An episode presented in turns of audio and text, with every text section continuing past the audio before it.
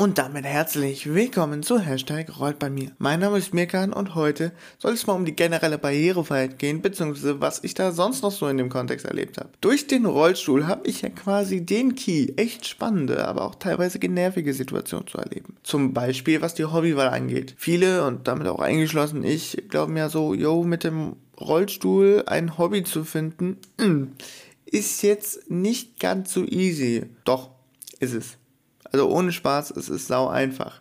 Du möchtest klettern gehen? Jo, geh klettern. Du willst tanzen oder sagst, jo, klettern ist nichts für mich, ja, dann geh tanzen. Ist doch gar kein Problem. Tanzen ist nichts für dich? Na, dann versuch's mit Fechten. Was ich damit sagen will, ist, auch wenn es nach außen hin so scheint, dass es Hobbys und Rollstuhl nicht kompatibel sind, also es gibt keine Grenzen. Es gibt überhaupt keine Grenzen. Und okay, ich meine gut, wenn du jetzt so jemand bist wie ich, der sich denkt, okay, Chefe sagt, es gibt keine Grenzen, dann suchen wir uns jetzt die Grenzen. Spoiler Alert, laufen kann der Rollstuhl immer noch nicht. Die Wäsche musst du auch noch selber machen. Und kochen, Digi, wir haben Wochenende. Scheiß drauf und bestell dir was. Aber auch die Barrierefreiheit an Schulen oder öffentlichen Gebäuden wie Universitäten etc., um es mal nett auszudrücken, lässt zu wünschen übrig. Wenn ich mal überlege, wie ich als Kind mit meinen Eltern von einem Kindergarten zum nächsten gefahren bin, weil die alle gesagt haben, nee, der Dude ist behindert, wir sind damit komplett überfordert. Das ist einfach nur krass. Also ich meine, Entschuldigung, ich habe mir das doch nicht ausgesucht. Vor allem das Lustige an der ganzen Geschichte, obwohl es ja eigentlich ein Armutszeugnis ist, ist einfach egal, was ich gemacht habe. Meine Eltern haben sich ja für mich eingesetzt wie Sau, aber Du wirst als behindertes Kind in Deutschland darauf geeicht, hör mal, du gehst in eine Förderschule, dann machst du deine Förderschule, ist Beschäftigungstherapie, auch da hast du natürlich Möglichkeiten. Aber die meisten auf einer Förderschule sind alle behindert und da hätte ich mich nicht so weiterentwickeln können, wie ich es nun mal getan habe. Ohne die Hilfe meiner Eltern, ja, hätten sie mich erst in, auf eine Förderschule und dann im späteren Verlauf in eine Werkstatt geschickt. Äh, für diejenigen, die jetzt nicht wissen, was eine Werkstatt ist, eine Werkstatt ist eine Einrichtung, in der Menschen äh, mit geistiger oder körperlicher Beeinträchtigung mehr oder weniger eine Beschäftigungstherapie bekommen. Man verdient da nichts oder wenn überhaupt, dann ist das unter dem Mindestlohn und das ist einfach nur heftig und teilweise grenzt es wirklich an Ausbeutung. Kostenübernahme technisch, wie läuft das jetzt in der Schulzeit oder wie ist das in der Schulzeit gelaufen? Kostenträger für sämtliche Kosten war die Stadt Duisburg, also zum Beispiel wenn ich jetzt ein Taxi gebraucht habe von zu Hause zur Schule, das ist so, normalerweise, wenn, wenn ich auf eine Förderschule für Behinderte gegangen wäre, hätte die Stadt Duisburg gesagt, hey, kein Problem, übernehmen wir. Ja, jetzt ist es aber so, ich wollte ja auf eine normale Grundschule gehen. Das war die Hebelschule damals. Ich wollte auf eine normale Grundschule gehen. Sagt die Stadt Duisburg, ja, ist ja schön. Wir übernehmen aber nicht die Fahrten.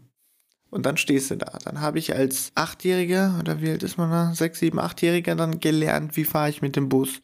Weil am Anfang habe ich noch meine Eltern gefahren und irgendwann haben sie gesagt, so geht nicht mehr, wir müssen auch arbeiten. Ja, dann lernst du erstmal wieder mit dem Bus fährst. Dann sind dann natürlich so Busidioten, da haben wir wieder geklagt gehabt damals. Ja, ich kann dich nicht mitnehmen, du bist behindert. Wo ich mir so denke, danke dafür.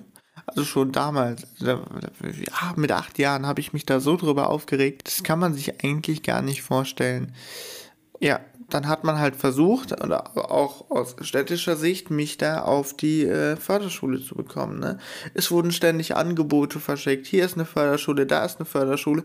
Aber man hat nie ein Angebot für eine Regelschule bekommen. Und ich finde das eigentlich sehr traurig. Sage ich euch so, wie es ist. Wenn dann gesagt wird, ja, also zu einer Förderschule, die 50 Kilometer weit weg ist, würden wir ihn ja fahren. Aber auf eine Regelschule, die vielleicht nur 20 Kilometer weg ist, so, nö, müssen sie selber gucken.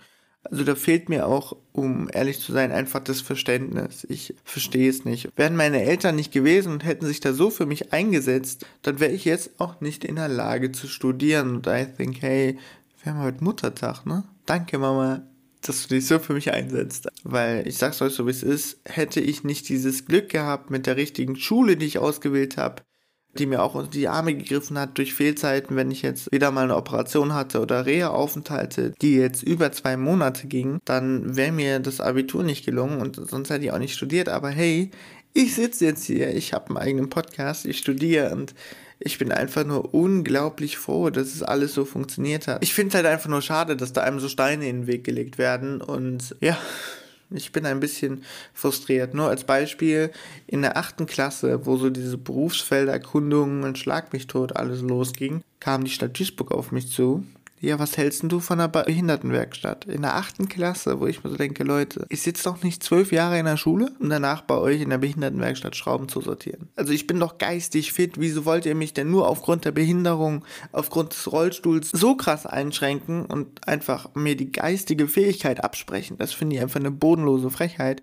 Und umso mehr freue ich mich, den Menschen jetzt zu zeigen, hi, hier bin ich. Ja, ich sitze im Rollstuhl. Ja, ich habe eine körperliche Beeinträchtigung, aber scheiß drauf, auf gut Deutsch gesagt. Ich mache mein Ding. Ich mache mein Ding und ziehe es einfach durch. Das ist auch das, wo ich euch zu ermutigen möchte. Wenn ihr was habt, wo euch irgendwer sagt, hör mal, das geht aber nicht, das kannst du aber nicht und, und, und, dann sind das deren Grenzen und nicht eure. Und umso mehr sollte es euch anspornen, zu sagen, okay, jetzt erst recht. Jetzt erst recht. Und das war's auch schon wieder von mir für diese Woche. Nächste Woche geht's weiter und ich freue mich auf euch, wenn es dann wieder heißt. Und damit herzlich willkommen zu Hashtag Rollt bei mir. Ich wünsche euch eine angenehme Woche und ciao.